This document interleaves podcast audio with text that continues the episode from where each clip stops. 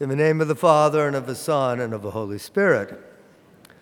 Our readings today are all concerned with the theme of repentance. In the first reading, the prophet Jonah goes to Nineveh, the capital of Assyria. Nineveh, by the way, was near the present day city of Mosul in Iraq. And there Jonah proclaims that in 40 days the city will be destroyed. Unexpectedly, the people of Nineveh believe Jonah's warning. They beg God for mercy they put on sackcloth and fast and pray. They even clothe their animals in sackcloth. God sees that the people have, re- have turned from their evil way, and he repents and spares the city. This story is not meant to be read as history. In fact, Nineveh was conquered by the Babylonians in 612 BC. But it is to be understood as a theological narrative, which tells us of the nature of the God of Israel. He is a God who demands justice, but he is also merciful and forgiving to those who repent. As we hear in the responsorial psalm, Be mindful of thy mercy, O Lord, and of thy steadfast love, for they have been from of old. Remember not the sins of my youth or my transgressions. According to thy steadfast love, remember me. For thy goodness' sake, O Lord, goodness and upright is the Lord. Therefore, he instructs sinners in the way, he leads the humble in what is right, and teaches the humble his way.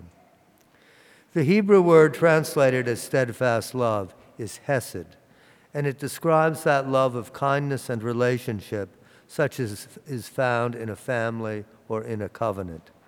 It is a love which supports, nourishes, and protects us, and which gives meaning to our lives. In the second reading, St. Paul develops this theme by stressing the urgency of our repentance. The form of this world is passing away.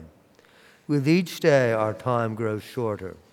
We must reform our lives and strive to live in accordance with God's commandments if we want to experience the abundance of His mercy and forgiveness. Our time is passing, but it is never too late to turn to the Lord and repent.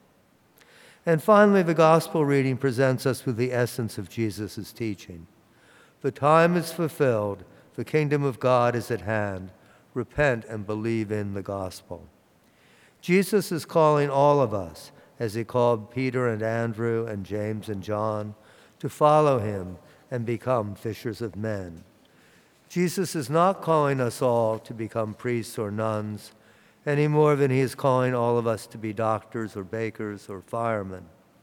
But he is calling us, each and every one of us, to listen to his voice, to respond to his call, to repent and to believe in the good news of salvation. That our God is a God of mercy and forgiveness, that he has come to take away our sins and to lead us into the peace of his eternal kingdom.